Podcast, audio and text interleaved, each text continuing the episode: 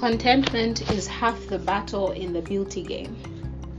Hello again, it's Nkoli, and this is just a little segment of Disekandi Tembea that I would like to call thoughts or random thoughts or thought process. Actually, if I'm being honest, we don't have a name yet. Maybe we'll name it as we go. So I'm standing here in front of my mirror trying to prepare my face to take a picture because today is one of the days that my hair is actually behaving. By behaving, I mean today is one of those days when my hair is actually doing the things that I wanted to do and it looks really good. But then I realized something. I would take a picture of my hair looking like this and put it up on, say, a social media platform, and the people that will see my picture will not necessarily realize that this is just one day in a string of days when my hair has not been behaving. And that got me thinking yes, I tend to get a little bit philosophical about certain things, even just small things. Why are we like that? Like, why is that? Why is that?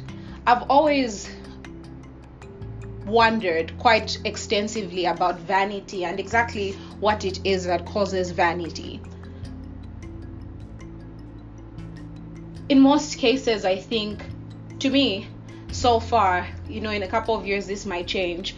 I think that vanity is caused by being unsatisfied, by being envious, by wanting in a manner that is not godly. And you say okay uh, what do you mean? Like explain that thought process to me. Well this is what i mean. Admiration and vanity are very different. It's you can admire someone you can admire something that someone has without uh, maliciously hoping or wishing you if you had the opportunity you could be that instead of them. But when you're vain when all you care about is a certain look or certain presentation what you're going for is i want to have this look and this presentation that causes other people to look at me in awe and wish they were me. I don't know if i've been clear but like let's keep combing through these random thoughts of mine I think a few months ago it was that um, a friend of mine was talking to me and she recommended listen, me listening to a podcast on contentment. When she gave me the, the, the podcast on contentment, I had been telling her about some problem that I was having. And um, when she sent me the podcast on contentment, I was thinking to myself, what on earth does contentment have to do with the problem that I'm having? I'm in a bind. Life is hard. The last thing that I want to do in this situation where life is really hard is be content. Why should I be content? Why can't I just be angry at my life as it is right now? Why can't I just complain like everyone else and um, let it all out? But then the funny thing is this how often does complaining actually help the situations we're in? Yeah, the silence is not very often, actually, not ever. And so, coming back to the topic of beauty and how contentment is half the battle when it comes to beauty, if we are always setting a standard of what we think is beautiful on the achievements of other people, it's going to be very, very difficult for us to be sitting in our own skin and feel beautiful if beauty is only what say maybe Selena Gomez is wearing or what Jennifer Lopez is wearing or what any icon that you look up to is wearing if beauty can only be defined by the dapper suit that maybe say um I don't know I'm trying to think of an actor's name uh if yes if dapper is only what say Chris Hemsworth works wears on a red carpet appearance or if you define your level of if you say class is only the sort of finesse that John Legend is able to achieve then you kind of we kind of have a problem Because for as long as you are not John Legend, which, fun fact, you will never be him, you will never be content. Or for as long as you're not Selena Gomez, which, again, fun fact, you'll never be her, you are not content. In the same way, for as long as I don't get comfortable being me, I will never be comfortable with who I am. So, how are we then supposed to take this lesson and apply it to a sort of to a godly sort of mindedness when it comes to beauty? Well, I think one of the things which, like, it's a lesson I think we learned a lot when we were kids, but very few of us actually think to put it in practice. One of the things that we can start by doing is reminding ourselves that we were created intentionally and purposefully, not accidentally. So many times when we find flaws in our appearance, it's usually coincided with us thinking that we are imperfect, that there was a way in which our the creation of our physical being could have been could have been done better. The funny thing is what we don't realize we're saying in that is that God made a mistake. None of us would actually bring ourselves to say those words, God made a mistake.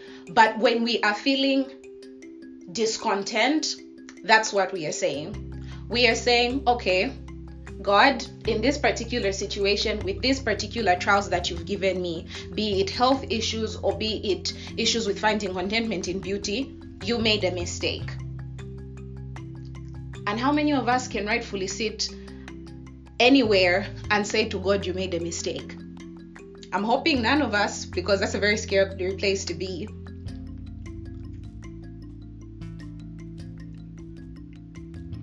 And before you misunderstand me and say no Nkoli, but i don't i don't think what you're saying is correct on account of are you saying are you now encouraging people to be unhealthy and to rejoice in their unhealthiness and call that beauty? No no no that's not what i'm saying. What i'm saying is if your definition of beauty as a christian is based on anything other than what god prescribes on how we ought to view the things that he has given us then the ideation of what you think beauty is is wrong. Because if your beauty or if your sense of beauty is born out of discontentment, if your sense of beauty is born out of envy, if your sense of beauty is born out of the heart that wants to be like a heart that maliciously wants to be far better than others, if your sense of beauty causes you to want to be glorified above the person who made you, then it's a wrong sense of beauty. And I'm not standing here to say, well, I got it. I'm the one who has the right sense of beauty. I'm the one who understands it. No, because I think I fall into the sin of discontentment very often. It's those times when I am unwilling to be just a little bit gracious with those people around me. It's those times when I am unwilling to be nice just because I can be. It's those times when I don't feel like doing God's will or I don't feel like applying the teachings that God has given me in scripture to my everyday life. All those are evidence of me being discontent because in all those moments, the truth is that I am saying to myself that I hate being in that position, regardless of the reason why I might why God might have wanted to put me in that position. I am failing to trust his process. And that failure to trust him is usually what leads to sin. That failure to trust him is usually what leads to my heart pining after things that I can't have. That failure to trust him is what usually leads to feelings of a void that can't be fulfilled. Like, no matter how much I try, I don't feel like I'm getting any closer to being who this person is. Well, because you're not that person. But I feel it's something that's not only encouraging, but amazing that if we set our standards of what beauty ought to be on who God is,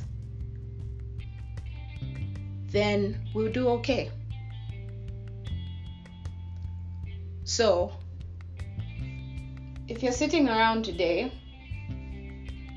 on any other day, and as a Christian, you are wondering why God did not create you to have more fairer skin, a bigger part of your body, a leaner physique. Not in the sense of a healthy way. Mind you, I say create. If you're feeling discontent about the way in which God created you, then I think you need a heart check. I think you need a heart check because I feel like you need we need to sit down. Even I need it. If I'm feeling like that, I need that. Because I think what needs to happen is you need to sit down and you need to quiz yourself on why exactly am I feeling this way? And you need to search scripture and realize that the reason why I am feeling this way is because I'm a sinner and because the sin in me keeps telling me that the place where I can the places or the place where I can find contentment is away from God. When we know that the truth is the only place where you can actually find contentment. The only place I hope where you can only find contentment is in God. So I will say this again contentment is half the battle in beauty. If you're not feeling beautiful, have the courage to sit down and ask yourself Am I content in who I was made to be? Am I happy about the creative decisions that God chose when He made me? Am I happy that He gave me a nose that's as small as mine? Or am I happy about the fact that He gave me freckles on my cheeks? Am I happy that my eyebrows are not perfectly aligned? Am I happy that maybe my eyes are not big and round but instead small and almond shaped? Am I happy that I'm not six feet tall instead i am five foot six almost five foot seven ask yourself am i happy in those things because guess what for a lot of those things there is no changing them. As unhappy as you might want to be the body that you have been given is the body that you have. No we can't do body swaps. No we can't do we can't change we can't exchange hair. We can't exchange nails. We can't exchange our hands and get another person's hands. Contentment is half the battle when it comes to beauty i hope this made sense and i hope to share more things like it